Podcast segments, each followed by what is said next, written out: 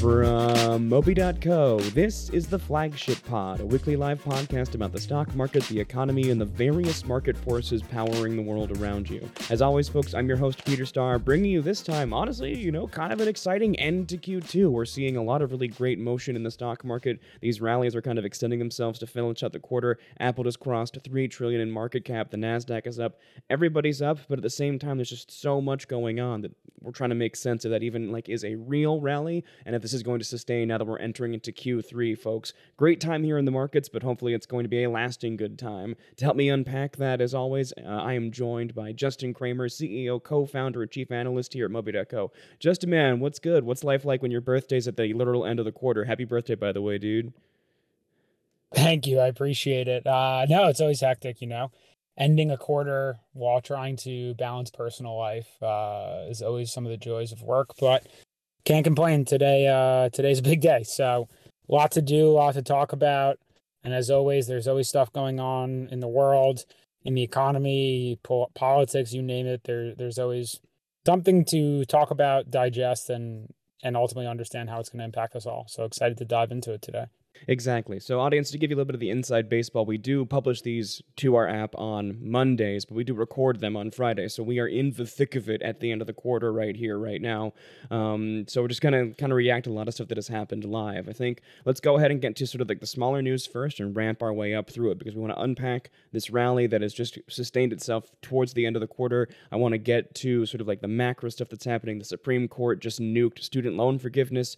Absolute mayhem here in the markets as we kind of react to everything as we just rush to the finish here. The quarter ends for the Supreme Court, too, and they shoved all of their decisions at the very end of the deadline. Classic. So let's just go ahead and talk small stuff first and kind of ramp our way up into it. Justin, one thing we're always going to be watching is consumer spending. We want to make sure that consumers are still spending.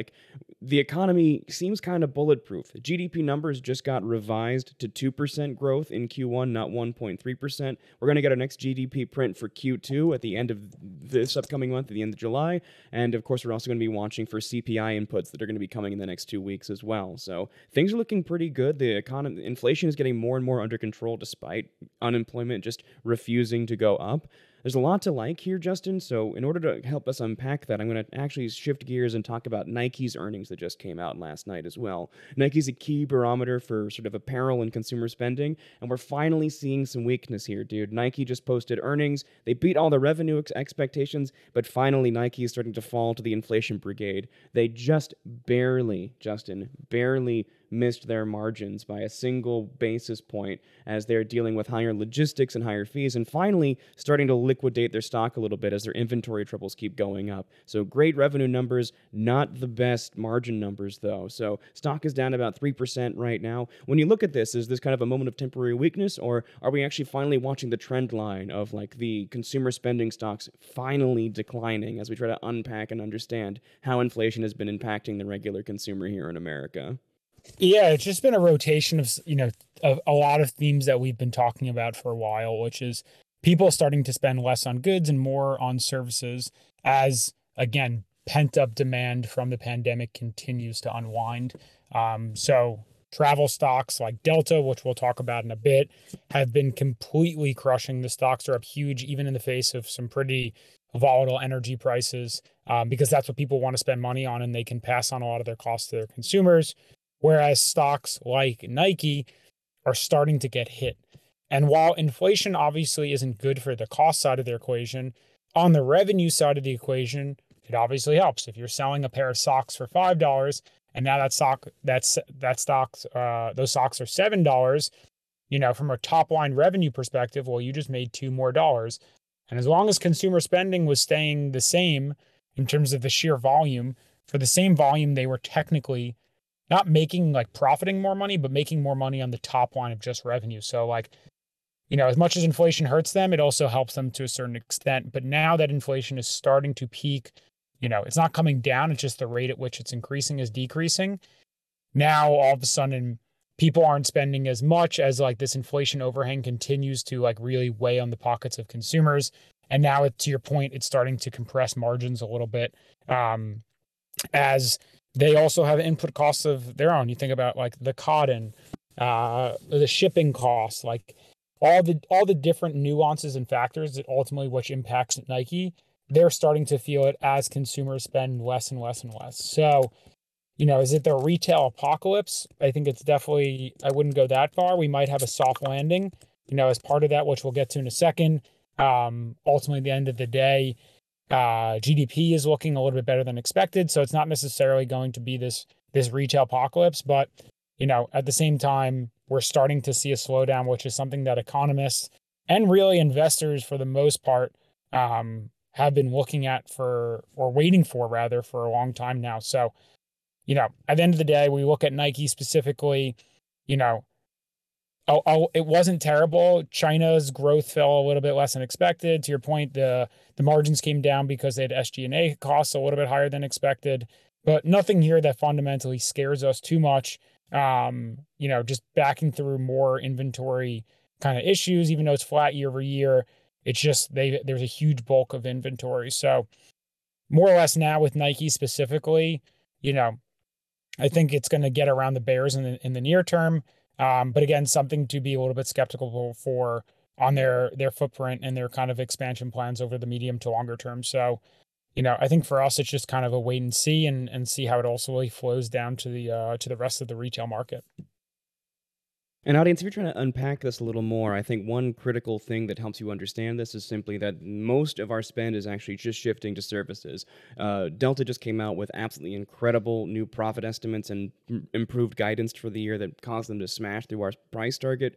People are really like still able to spend. They're still spending. It's just right now, the broad shifts in consumer spending are very much, to Justin's point, in the services space. So we have to keep an eye on this. It does hurt the thesis a little bit that luxury branding just kind of makes you bulletproof no matter what. People are still digesting higher costs from Nike, but Nike is still holding on to like a little bit too much inventory as they move forward. So their costs are getting finally a little bit out of hand. And so when we look at that further too, let's talk about something that's a little bit more recent for us. We just updated our price target for Constellation Brands this week. Constellation Brands, of course, is now the new king of beer in America, that is.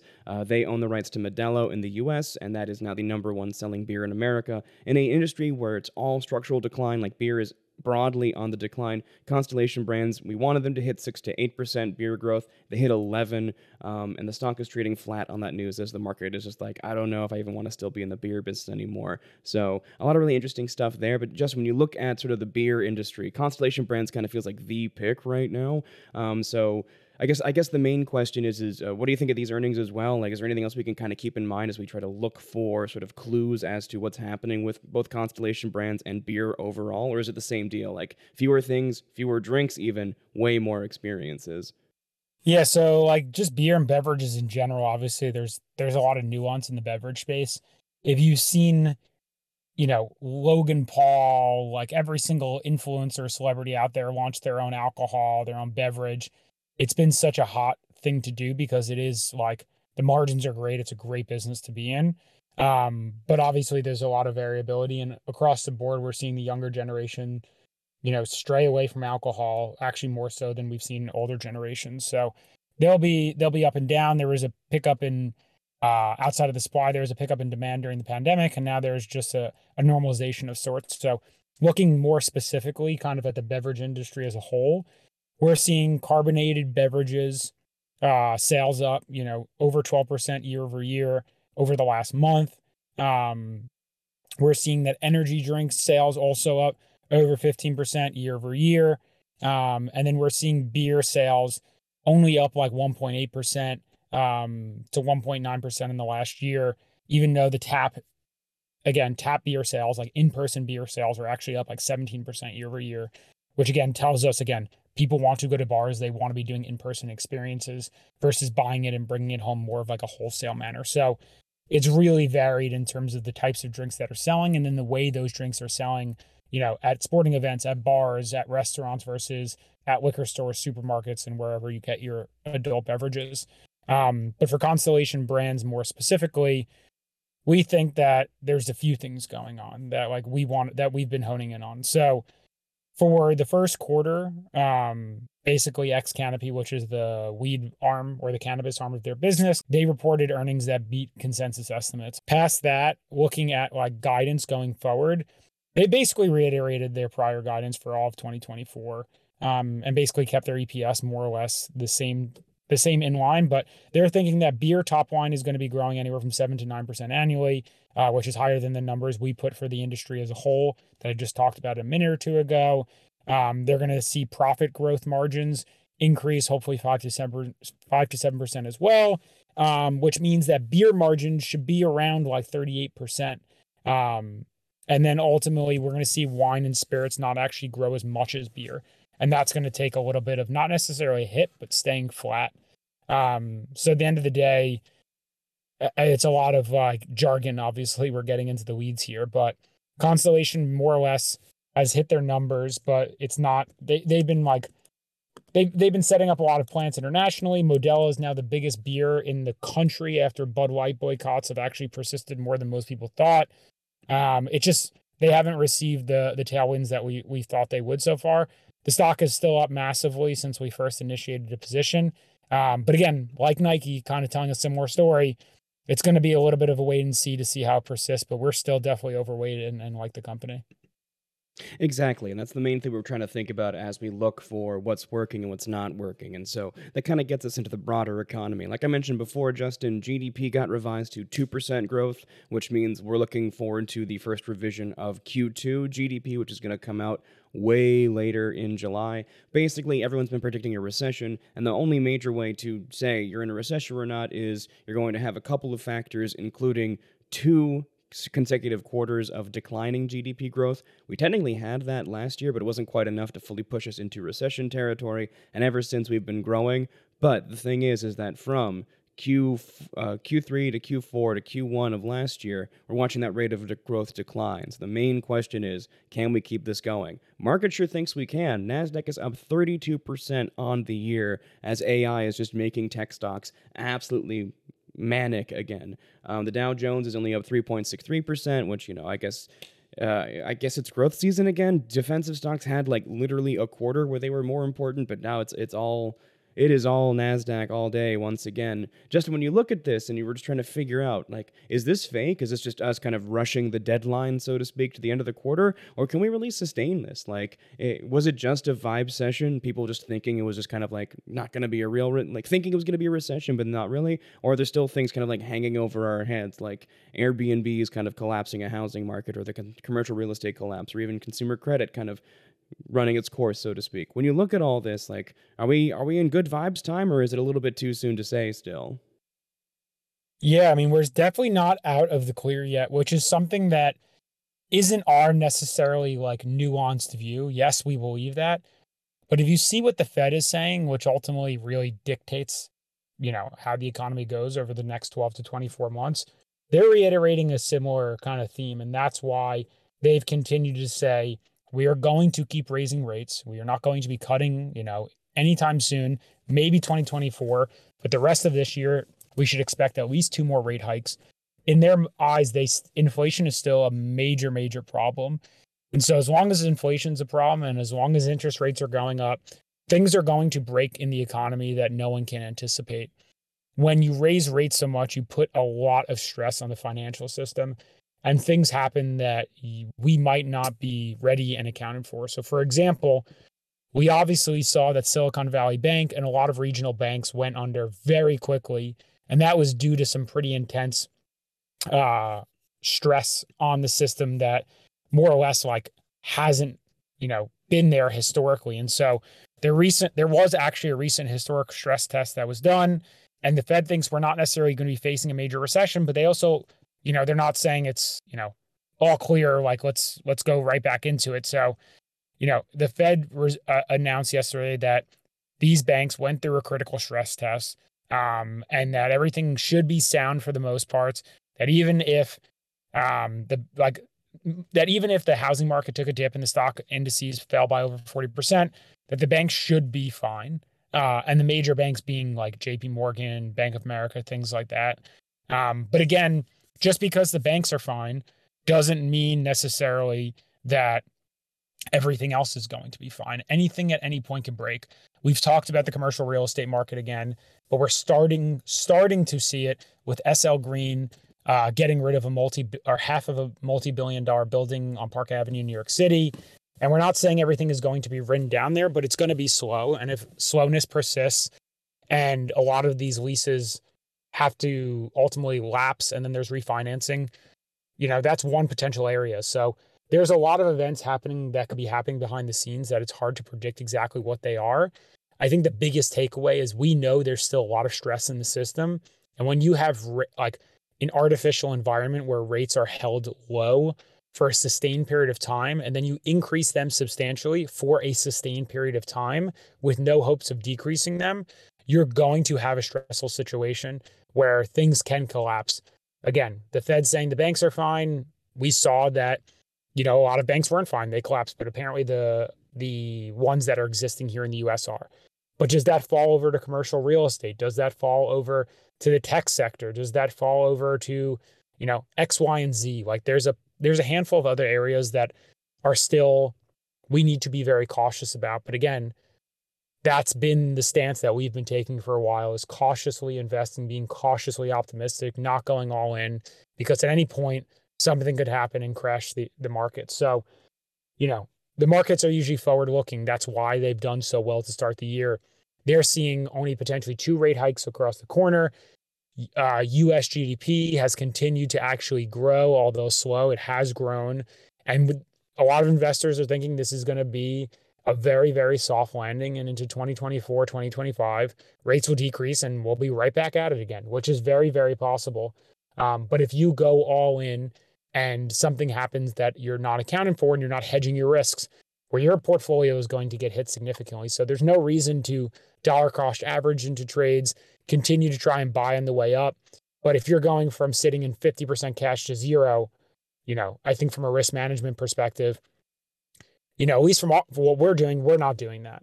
You know, we're not saying we're sitting in 50% cash, but again, when you look at risk-adjusted returns, is the market producing a return when you factor in risk that's sufficient for the level of risk you're taking? Again, for us, Morgan Stanley, Goldman Sachs, a lot of the large funds, you know, we're taking a similar stance in the fact that on a risk-adjusted basis, it's just we're not seeing the premium right now.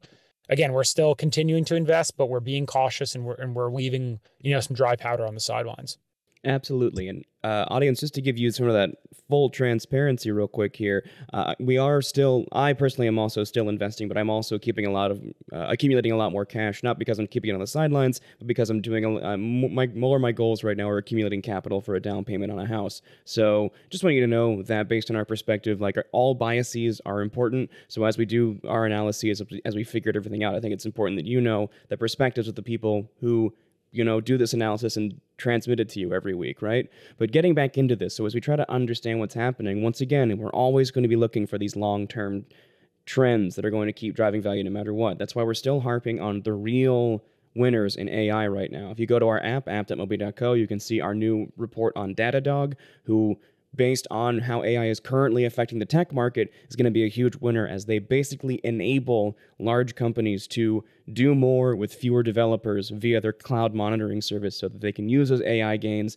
to supercharge their margins and yada, yada, yada technical nonsense. Check it out in the app as well. You're going to see these moments where AI actually wins. Next week, you're also going to see a new report from us about a European pharmaceutical company that's actually figured out the model wherein AI actually empowers drug discovery. Not hype, not nonsense, not like, oh, I threw some drugs at a computer algorithm and now we're using AI to cure cancer now. No, here's how you actually use all these computational advantages to leverage faster drug development and therefore get better patents, get better control of your narrative, and make sure that you have a solid line moving forward.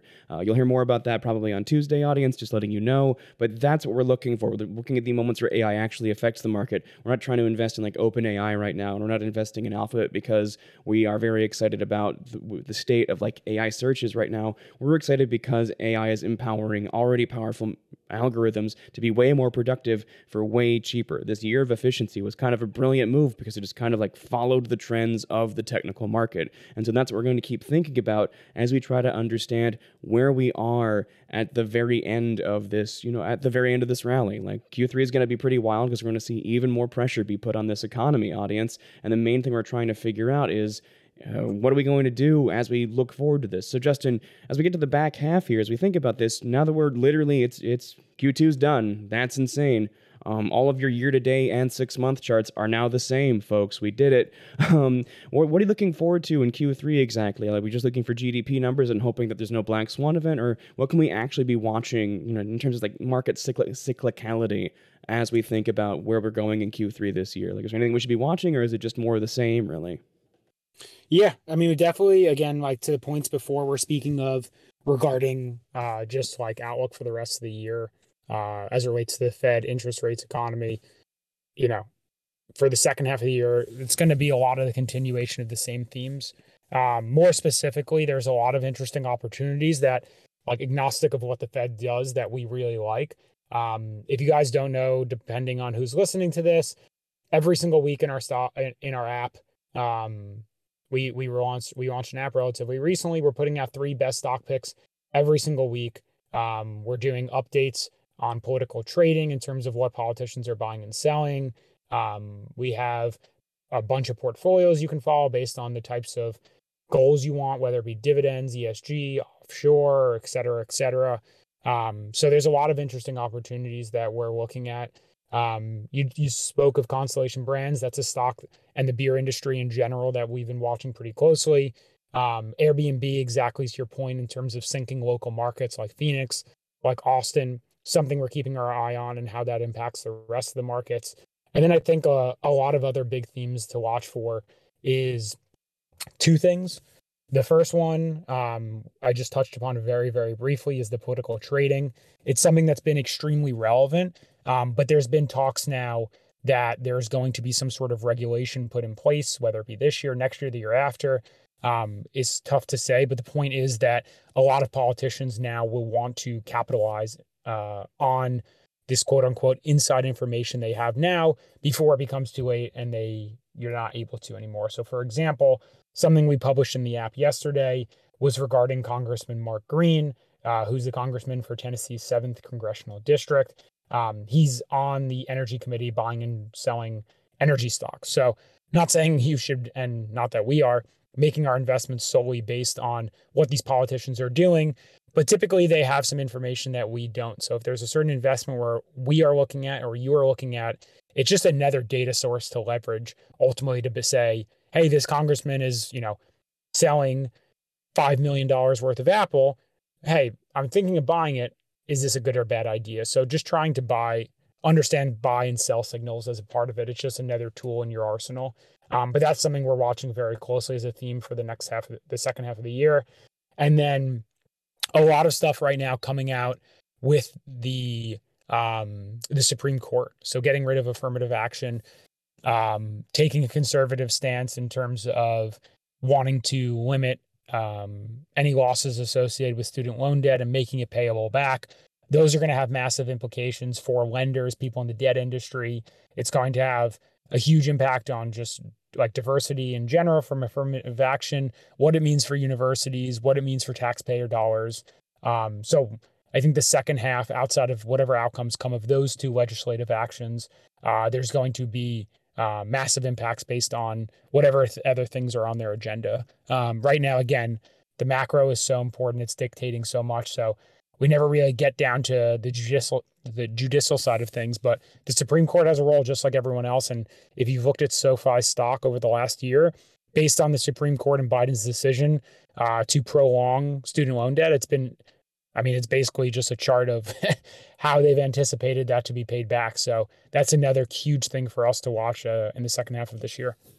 And audience, again, to give you that inside baseball, once again, we are recording this on Friday. We are watching these Supreme Court decisions come out live. We know that the Supreme Court has struck down the $20,000 of student loan relief that Biden literally campaigned on.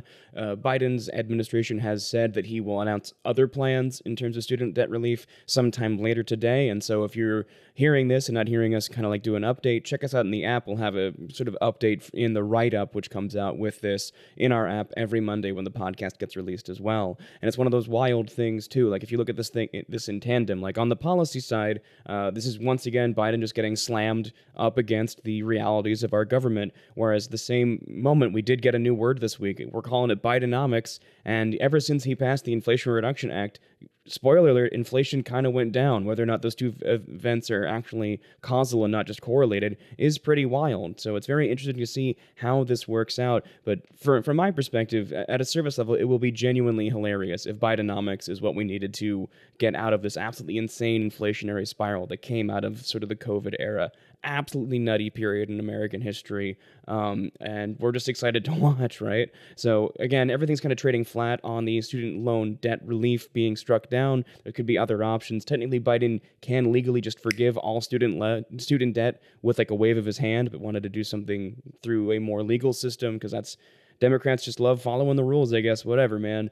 But, you know, a lot of exciting things to watch moving forward, too, as we sort of understand this. Obviously, having an additional $20,000 to pay off for a lot of people that are in the growing part of our economy is going to affect consumer spending a lot as well, which is kind of the whole idea for student debt relief, right? So we'll have to see how this plays out. Obviously, there's also the student debt pause is also going to be lifted in August too. So a lot of money is about to kind of get rerouted in America, and it's going to be really interesting to see where that money goes and specifically where that money leaves as well. But we're not really going to see the effects of that till maybe Q4, maybe even Q1 2024, right? So a lot of really interesting data points to watch, a lot of really good stuff that we're trying to understand. But ultimately, even with all of this happening, the market is ending this quarter on good vibes and ending the first half of 2023 on good vibes. If you came to me and Justin in January and told us where the market was going to be after a bank collapse halfway through, we would have thought you're insane. Like, we thought we were going to be in this period of flatness forever, just talking about inflation, talking about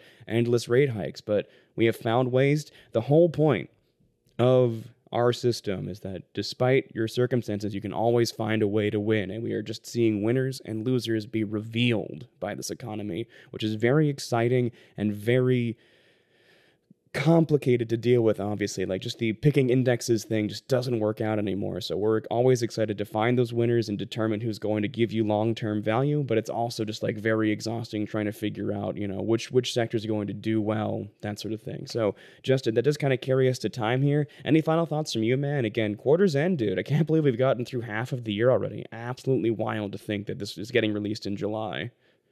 Yeah, it's pretty crazy. Exactly your point. I mean, a few bank runs later, you know, massive interest rate increases. And all of a sudden we're in June. It's like, where did the first half of the year go?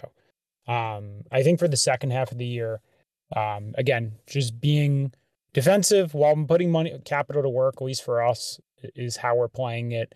You know, there's some potentially bad news around the corner, but it all can work out just fine. And obviously, if there's only upside from here, we're going to all want to participate in it. So understanding from a macro level how the indices will move, and then understanding from a bottom-up scenario what stocks should do well within it, that's really where our bread and butter is going to be. That's why we've, you know, this week alone, released picks in Datadog and Constellation Brands and Corning. You know, there's a handful of others over the last several weeks we've done. So, you know, we just got to watch out for companies that have good unit economics, good margins, good flywheel effects, you name it, and continuing to invest in names that, even if from a macro perspective, it's not favorable, we know these are companies that we want to invest in over the next 5 to 10 years. If that's the case, we can minimize our risks. We don't have to worry about how the broader economy or stocks are doing, and continue to just try and get upside while the rest of the market potentially grinds lower. So, you know, I think biggest thing for us, key takeaways, is just be smart, be thoughtful, and really, you know, be careful about it, just investing in the index and hoping for it to go up the way it did in the last decade.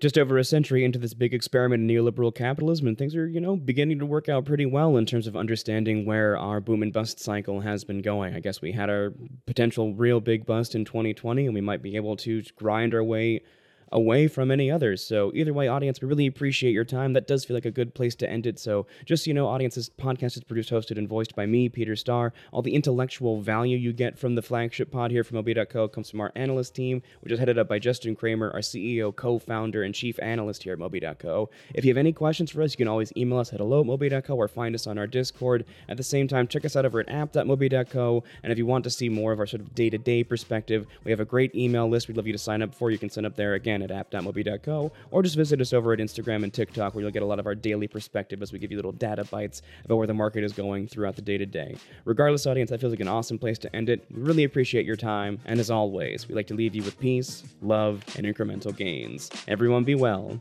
Thank you so much.